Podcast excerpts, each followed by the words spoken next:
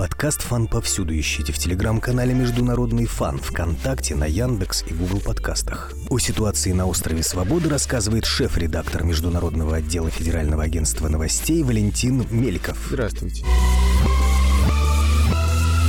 Нет сомнений в аффилированности этих демонстрантов, хотя бы потому, что протесты начались в воскресенье в 11.30 утра вместе с Майами. То есть Майами начала протесты кубинская диаспора – значительная очень, там их порядка миллиона человек проживает постоянно, по крайней мере. А на Кубе начались протесты в нескольких городах. Все это произошло одновременно. Информация с острова поступала до тех пор, пока 12, насколько я помню, июля правительство решило отрубить связь. На острове Свободы всего одна телекоммуникационная компания, которая в целом контролируется государством, поэтому уже по неофициальным каналам вскоре изображения, картинки и информация перестали поступать. Позже появлялось несколько видео не вполне ясного качества, в том плане, когда именно они были сняты. Утверждается, что они были сняты позже, и людям каким-то образом удалось подключиться по VPN. Однако технически это маловероятно. Скорее всего, это просто заготовки с протестов, которые имели место 11, 12,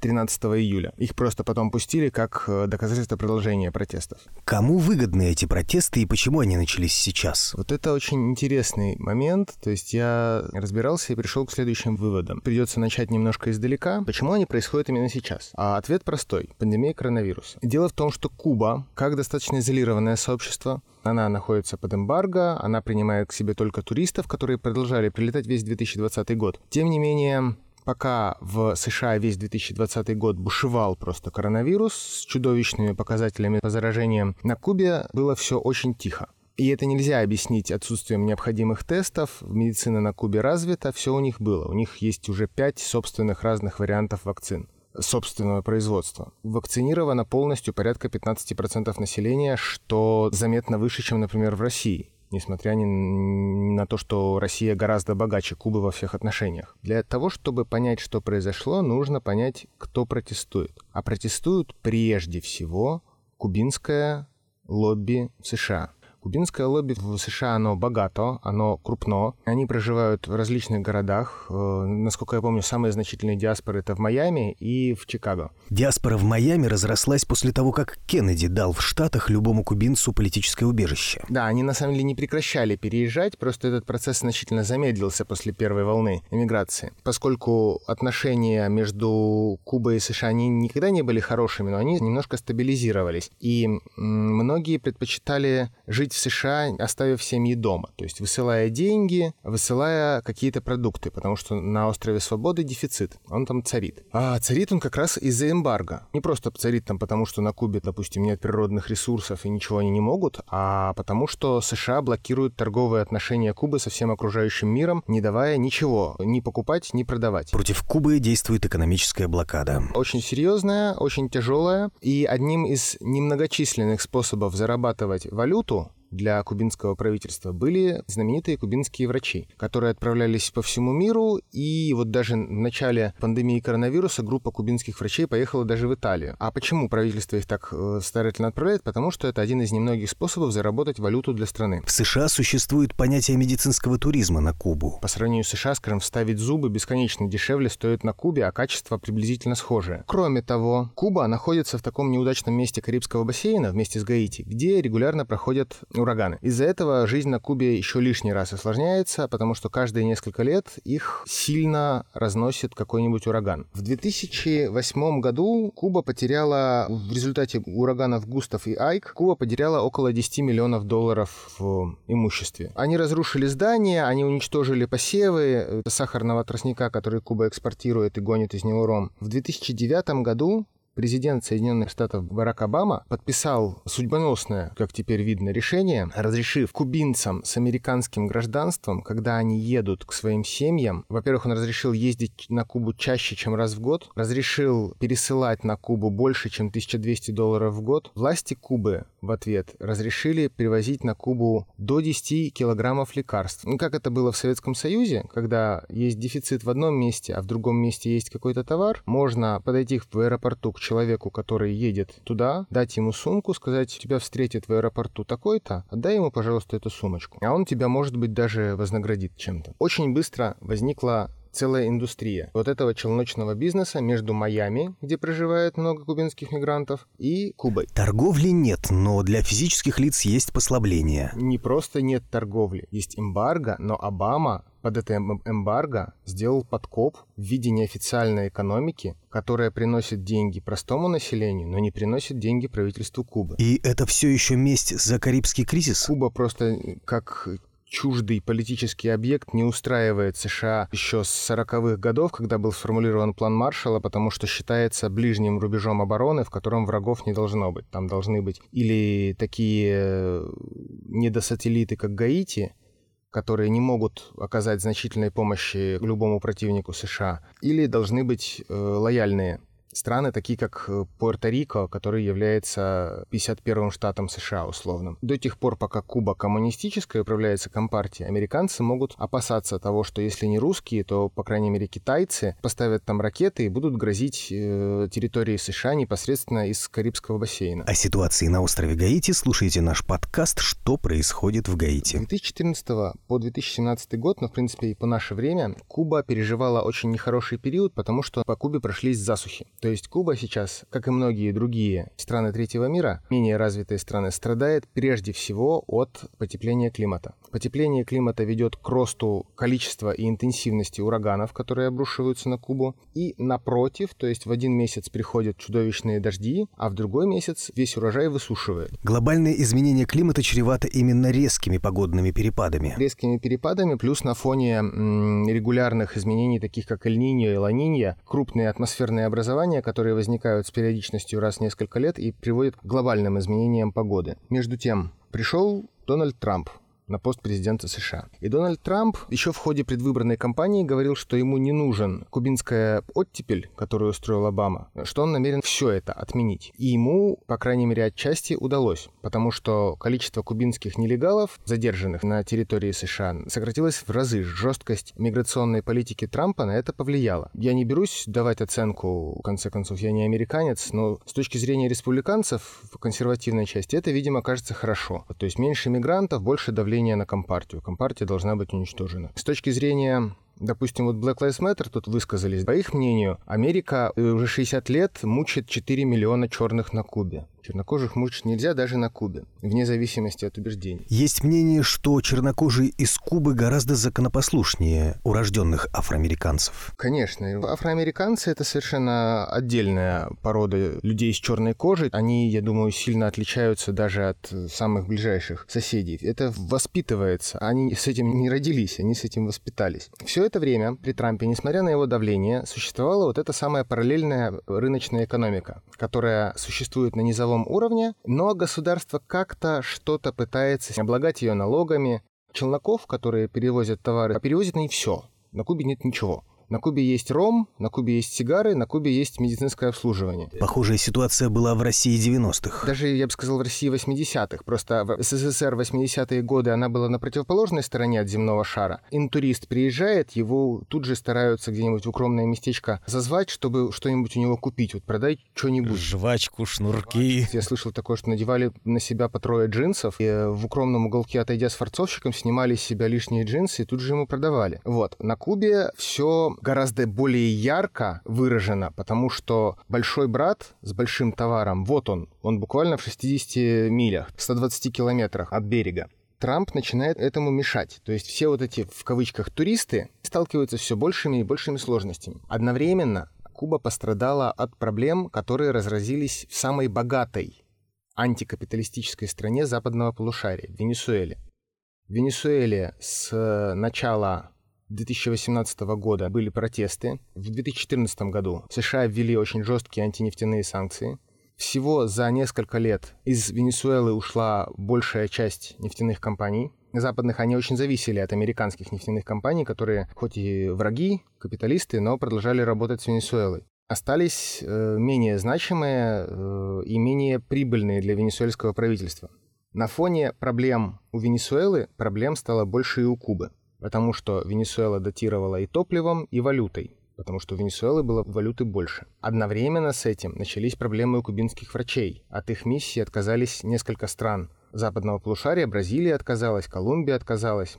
опять-таки, приток валюты стал меньше. В этих условиях кубинские власти пошли на как мне кажется, не самый разумный шаг, на который шли, кстати, и у нас в Советском Союзе, они стали выколачивать валюту из населения.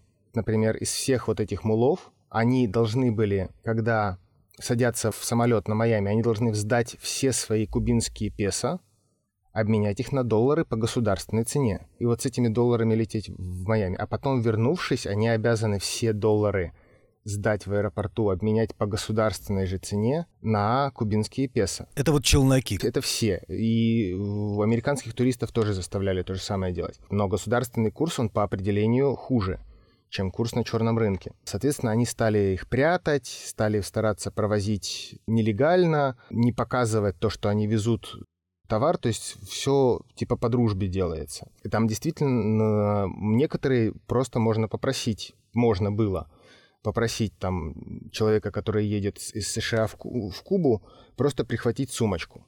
Но это далеко не все. Это все-таки была часть подпольной экономики. Так вот, после ураганов, после засух, После давления со стороны Трампа, после давления на мулов со стороны правительства Кубы, пришла худшая беда — коронавирус. В марте начался локдаун США. Стало ясно, что все очень серьезно и очень надолго. В районе 12 апреля Куба закрыла все, все перелеты, и все взвыли, потому что у кубинского народа нет нужных товаров, потому что это же очень выгодная была отрасль. Ну, люди везут, потом продают, все довольны, и Компартия тоже довольна, потому что хотя это без ее ведома делается, но жизнь на острове Свободы течет все-таки. А теперь нужно как-то все самим. За 2020 год экономика Кубы рухнула на 11%. ВВП составлял в 2019 году около 100 э, миллиардов долларов. При этом неофициальные, только вот челноки возили там на 4-5 миллиардов долларов, то есть несколько процентов всей экономики. В 2021 году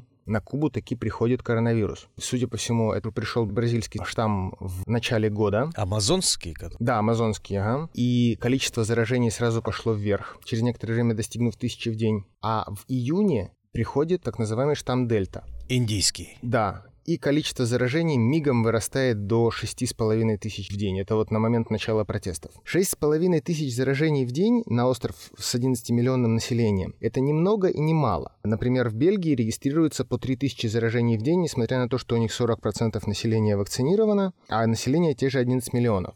Тем не менее, это не помогает. Люди продолжают заражаться. Но для Кубы все гораздо хуже, потому что Куба лишена внешней поддержки любой в силу блокады. А еще в июне прошла Генеральная Ассамблея ООН, на которой голосовали по вопросу о снятии эмбарго с Кубы. И против голосовали только две страны – США и Израиль. Воздержались только три страны – Колумбия, Бразилия и Украина. Все союзники США. 184 страны призвали снять эмбарго с Кубы, но США обладают правом вето, поэтому они не снимают эмбарго. А одновременно госсекретарь США Энтони Блинкен заявил во время римского своего визита, что сейчас США пересматривают свою политику по отношению к Кубе. Трудно сказать, как именно они ее пересматривают, в основном сейчас США в внешнеполитической риторике упирают на соблюдение прав человека. Можно долго об этом рассуждать, но это их главный тезис. Главный козырь для интервенции. Да, если мы в США не считаем какую-то страну, соблюдающей права человека, например, в Колумбии были за время протестов убиты более 90 протестующих. Однако Колумбия считается страной, соблюдающей права человека, потому что союзник США. А в России во время протестов не был убит ни один протестующий. Однако Россия считается страной, не соблюдающей права человека. И Куба считается страной, которая не соблюдает права человека, поэтому на нее будет оказываться все более жесткое давление. Единственное, что можно понять из послания Блинкина. А, по сути, он объявил о том, что новой кубинской оттепели при Байдене не будет, как при Обаме. Байденовская администрация во многих сторонах сохранила политику Трампа и даже ее отчасти ужесточила.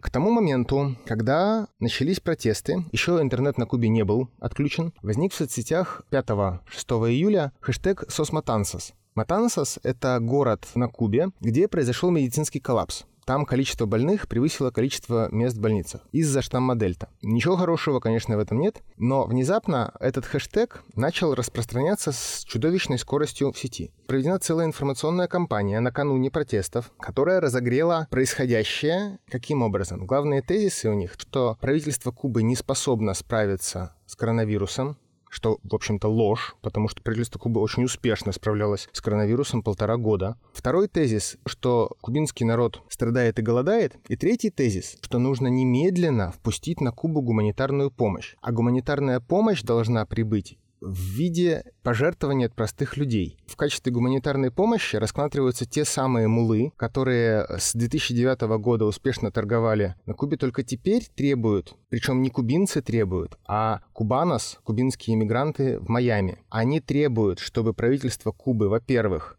сняло таможенный контроль с личных вещей, прибывающих из США, сняло налоги сумм, переводимых из США, и сняло э, ограничения по этим суммам. То немногое, что питает кубинское правительство. Не просто то немного, они предлагают совершенно беспрецедентную, на мой взгляд, вещь. Они предлагают полностью открыть Кубу для денег из Майами.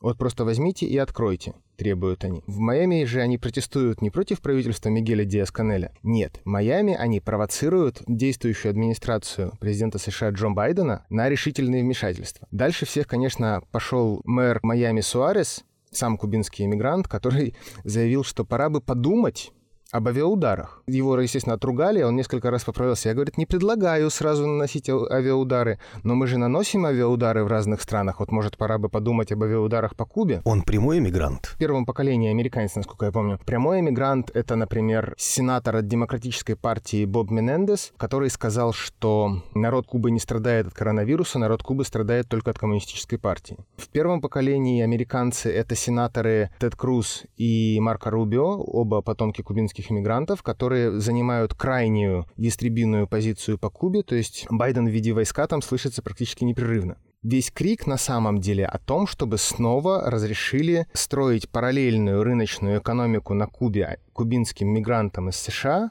Они могут предложить коммунистической партии поступление какой-то части вот этих самых долларов в казну, но маленькую. А народу Кубы они могут предложить гораздо больше, они могут предложить товары, которые как бы ввозятся нелегально, но это легализуется через личный груз. Вот с сумками человек идет, в одной сумке у него 10 килограмм лекарств, в другой сумке у него 10 килограмм зубной пасты. Он таможенникам на голубом глазу говорит, что это моим дорогим родственникам я привез из США. Таможенники, может, там за небольшую взяточку разводят руками, говорят, ну хорошо, иди, дорогой. Теперь это предлагают сделать неограниченным, лишить э, правительства Кубы возможности перекрыть эти поставки. К чему это приведет, догадаться нетрудно. В очень короткие сроки у населения на Кубе окажется валюты гораздо больше, чем у правительства, что для плановой социалистической экономики недопустимо, конечно. А это связано с тем, что Кастро оставили пост главы Кубы. Мигель Диас-Канель, он, в общем-то, был уступкой Обамы во время кубинской оттепели потому что э, Компартия сформировала для очень пожилого Рауля Кастро специальный предводительский пост. Он остается моральным лидером во многих отношениях, но официальную роль главы исполнительной власти играет президент. В Вашингтоне, ну, нынешнем Вашингтоне и при Трампе, я думаю, не пытаются разобраться, кто там есть кто, просто их не устраивает тот факт, что на Кубе альтернативная система в принципе. Их очень устраивает то, что Куба на- находится в настолько жалком состоянии, стиснутая блокадой со всех сторон. Еще их устраивает проникновение богатых Кубанос. Аналогичная ситуация сейчас с Гаитанос, с эмигрантами с Гаити, которые пожили Соединенных Штатах, там получили образование и некоторые разбогатели, а потом они приезжают обратно в Гаити, строят себе шикарные дома, и вот по конституции, которую хотел продвинуть убитый президент, они получили бы возможность занимать государственные посты, оставаясь при этом гражданами США. Но это Гаити, там совсем все цинично и просто, то есть даже рядовой кубинец не потерпит, конечно, если э, гражданин США будет чиновником. Но президенту Гаити не удалось протащить подобный закон. Это не просто закон, это бы реформа Конституции предполагалась. А президент Президенту Гаити не удалось протащить этот закон, потому что он умер. А сейчас э, США и Лига американских, Организация американских государств призывают кого угодно, кто бы ни стал главой Гаити сейчас, призывают срочно провести назначенные на 21 год выборы, чтобы получить, ну, я так думаю, лояльную власть к 7 февраля 2022 года, и вот там уже можно протаскивать какие-то изменения в Конституцию. Можно их делать другим способом, просто у этого будет гораздо больше в случае с Гаити, которым мои справил полтора года лично без парламента и полгода без Верховного суда. Это будет гораздо более легитимный вариант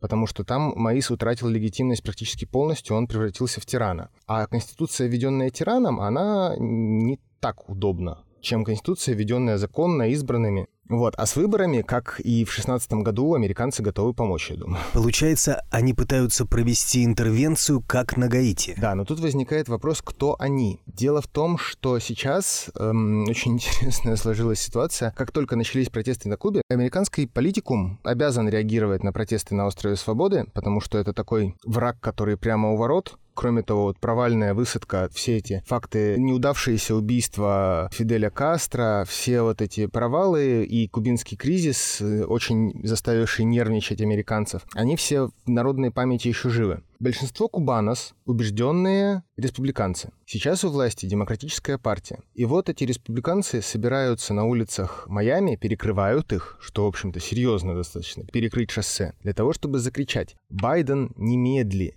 Байден, Послушайся кубинских мигрантов. Они знают лучше, что нужно для Кубы. Ты делаешь все неправильно, дай сделать тем, кто сделает правильно. Они знают лучше. А одновременно в демократической партии происходит раскол по линии Кубы, потому что Берни Сандерс, которого обвиняют просто во всех коммунистических преступлениях на свете, заявил вслед за Black Lives Matter, что эмбарго — это позор, что США 60 лет душат свободную страну просто за то, что это свободная суверенная страна. В общем, повторил вещи, которые, в общем-то, цивилизованному миру вполне известны, но в США выглядят как э, просто политическое преступление. Он, сенатор США, посмел защищать Кубу. Это при том, что все сенаторы-кубинцы высказались в, в духе «придушите, наконец, коммунистов». Неоднородна позиция по Кубе в правительстве США. Байден опубликовал же заявление по Кубе, очень слабое, практически ни о чем. Никто не услышал тех вещей, которые хотели услышать. То есть республиканцы хотели услышать, что вводим войска, бомбим и так далее. Этого не было. Демократы хотели услышать немедленно прекратите нарушать права протестующих и подчинитесь законным требованиям. Этого тоже не было, потому что не прозвучало никаких обещаний, даже санкции не обещали новые. А демократы, скажем так, социалисты, вот эта вот группа Берни Сандерса в Демократической партии, там он не один, они не услышали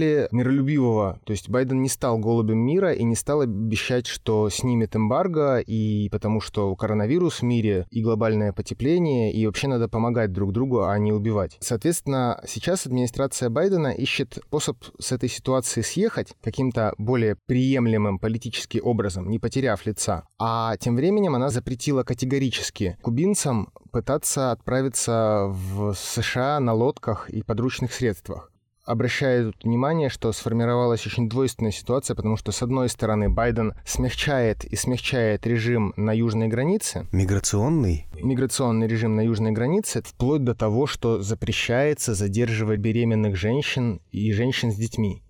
То есть, если женщина беременна нелегально пересекает границу, вот ничего с ней нельзя сделать. Нужно ее отследить, потом, когда она родит, ее нужно задержать. А ребенок ее будет гражданином США. Вероятно. По крайней мере, может претендовать на это. А вот на морской границе с Кубой в Карибском море, ну и с Гаити, между прочим, то же самое, сказано строго, нет, никто не будет принят, всех развернут прямо в море республиканской партии беспокоится, а если кубинцы вот массово поедут в Мексику, и с территории Мексики пешком начнут проникать, то их будут пускать или их не будут пускать? Тут от, от места зависит или от национальности. А тем временем вот эти вот челноки в Майами выдвинули очень интересное предложение народной гуманитарной интервенции. Они предлагают примерно следующее. Мы соберем необходимые кубинцам продукты, вещи необходимые, и поплывем на лодках к Кубе. Для того, чтобы нас не, не атаковали кубинские пограничники, мы будем держаться за 12-мильной исключительной экономической зоной. А вот когда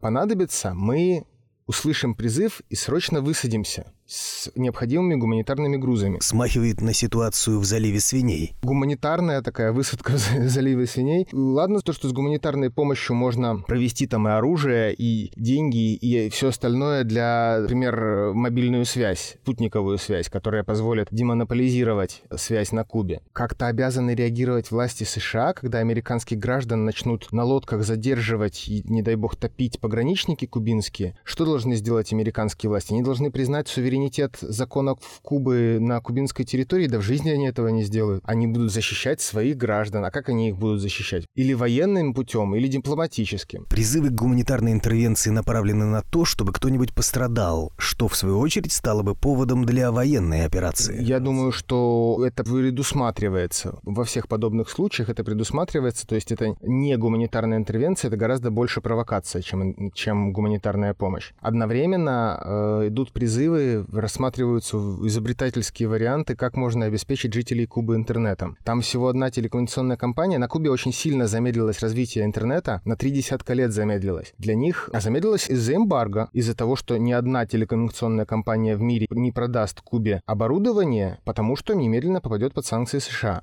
А кому такое надо? Никому. В 2012 году на Кубе появился интернет 3G. Это стало возможным как раз благодаря э, кубинской оттепели обамовской. И именно поэтому мы смогли увидеть вот эти протесты на Кубе. После чего трафик был сразу отключен, и теперь с Кубы, в общем-то, каких-то не так много сигналов за последние дни поступили, кроме как по официальным каналам. На Кубе мотивировали это тем, что они распространяли будоражащие изображения, которые призывают к насилию. Это речь про относительно немногочисленные кадры задержаний протестующих один из важных тезисов, которые продвигают протестующие, вот эти вот распространяющие, они наплодили огромное количество твитов с хэштегами «Соскуба», «Сосматанзас». В этих твитах они стали помечать звезд, селебритис, всемирно известных личностей. От порнозвезды Мия Халифы до всех э, звезд, там, тройная обладательница Грэмми, певица кубинского происхождения в Майами. Хотя бы немногие из этих звезд ретвитнули сообщение, и тогда увидела гораздо больше. То есть удалось спровоцировать лавинный эффект распространения призывов к помощи на Кубе. А при этом коронавирус на Кубе якобы из России. А почему? А потому что турпоток из США, вот эти вот самые мулы, он сократился с более чем миллиона до 50 тысяч за 2020 год. Настоящая катастрофа для туристического сектора Кубы, который давал от 10 и больше процентов всего ВВП на Кубе. Российский туризм в прошлом году впервые опередил американский. По данным АТОР, а, Ассоциации туроператоров России, приехало 78, если не ошибаюсь, тысяч россиян. А 78 тысяч россиян — это гораздо меньше, чем 400 тысяч канадцев, которые побывали на Кубе. Но это все равно больше, чем 50 тысяч американцев. Поэтому американцам страшно обидно. Ситуация на Кубе, на мой взгляд, сложилась очень плохая для официальных властей Кубы, потому что они существуют в состоянии и товарного кризиса, и валютного кризиса. А Куба тратила на закупки продовольствия для своего населения полтора миллиарда государственных долларов в год. И чем дальше, тем этих государственных долларов все меньше хватало. Правительству Мигеля Диас-Канеля приходится решать, или они допустят существование огромного теневого сектора экономики, которая пролезает под эмбарго, что часть американской экономики пролезает на Кубу под эмбарго, для кубинских властей скорее, наверное, даже хорошо, потому что позволяет как-то решать потребности населения. Это сильно снижает градус социальной напряженности. Но это ослабляет государство. Да, но она чем дальше, тем больше ослабляет государство. Сейчас они убрали часть пошлин на эти товары, они пошли на промежуточные меры. Но действия пандемические ограничения, они остаются прежними. И вот туристов, таких вот миллион туристов ездил на Кубу из э, США, в первую очередь из Майами, там 500 тысяч челноков из Майами, они обеспечивали Кубу большим количеством долларов, все на свете. То есть э, в Майами сказали, что этих мер недостаточно. Сейчас они могут или согласиться на условия, которые им ставит кубинская диаспора, тогда теневой сектор будет расти и расти и расти, пока не захлестнет кубинскую социалистическую экономику. Или они могут попробовать включить режим Венесуэлы и жить как Венесуэла. Венесуэла, она живет под гораздо меньшим давлением от США, потому что запрещено с Венесуэлой торговать нефтью, а с Кубой запрещено торговать вообще совсем, в принципе. Плюс природные катастрофы. Плюс природные катастрофы по Венесуэле опять-таки не так сильно бьют. То есть либо Куба подчинится, по сути, США, либо Куба попытается жить полностью в самостоятельном режиме, поддерживая контакты лишь там с Россией, Иран, Никарагуа, Венесуэла и Боливия, Северная Корея. Весь набор друзей независимого антиамериканского государства в мире. Может ли Россия предложить что-то сейчас? Мне кажется, единственное, что может сейчас предложить Россия, это большой-большой кредит в долларах, если у России есть возможности для такого кредита. Если бы удалось скомпенсировать долларовый дефицит в карманах кубинского правительства, то тогда Куба снова смогла бы закупать и продовольствие, и все необходимое, по крайней мере, какое-то время. Кроме того, Россия, я считаю, может и должна предложить помощь в борьбе с коронавирусом потому что пока что кубинцы сказали, что будут работать сами, а в России, в общем, особо не напрашивались, потому что Кубе особо нечем платить. Если коронавирус на Кубе будет прям побежден, то опять-таки ситуация изменится, и Куба сможет, по крайней мере, более уверенно общаться вот этим с этой мигрантской общиной, которая хочет ввести свои товары. Пока что ситуация, мне кажется, для кубинских властей очень неблагоприятная. Эксперты, с которыми мы беседовали, они утверждают, что кубинское правительство не свергнут силовым путем в этот раз, но если так будет продолжаться и не будет никакого кардинального решения, то осталось ему недолго. На фоне обнищания, природных катастроф, коронавируса. Про природные катастрофы я слежу с большим интересом за ними. Дело в том, что еще сезон ураганов не начинался, он начнется в августе. И в текущем году специалисты американского погодного центра с 60% вероятностью предсказывают мощный сезон ураганов. То есть, если еще в этом году ко всем остальным неприятностям по Кубе ударят один другой супертайфун, ураган пятой категории, ситуация там упадет до уровня Гаити. Вы слушали подкаст «Фан повсюду». Я его ведущий Сергей Рассолов. Прощаюсь с вами. Ищите нас в телеграм-канале «Международный фан» на Яндекс, Google подкастах и ВКонтакте. О ситуации на Кубе рассказал Валентин Меликов, шеф-редактор международного отдела Федерального агентства новостей. Спасибо.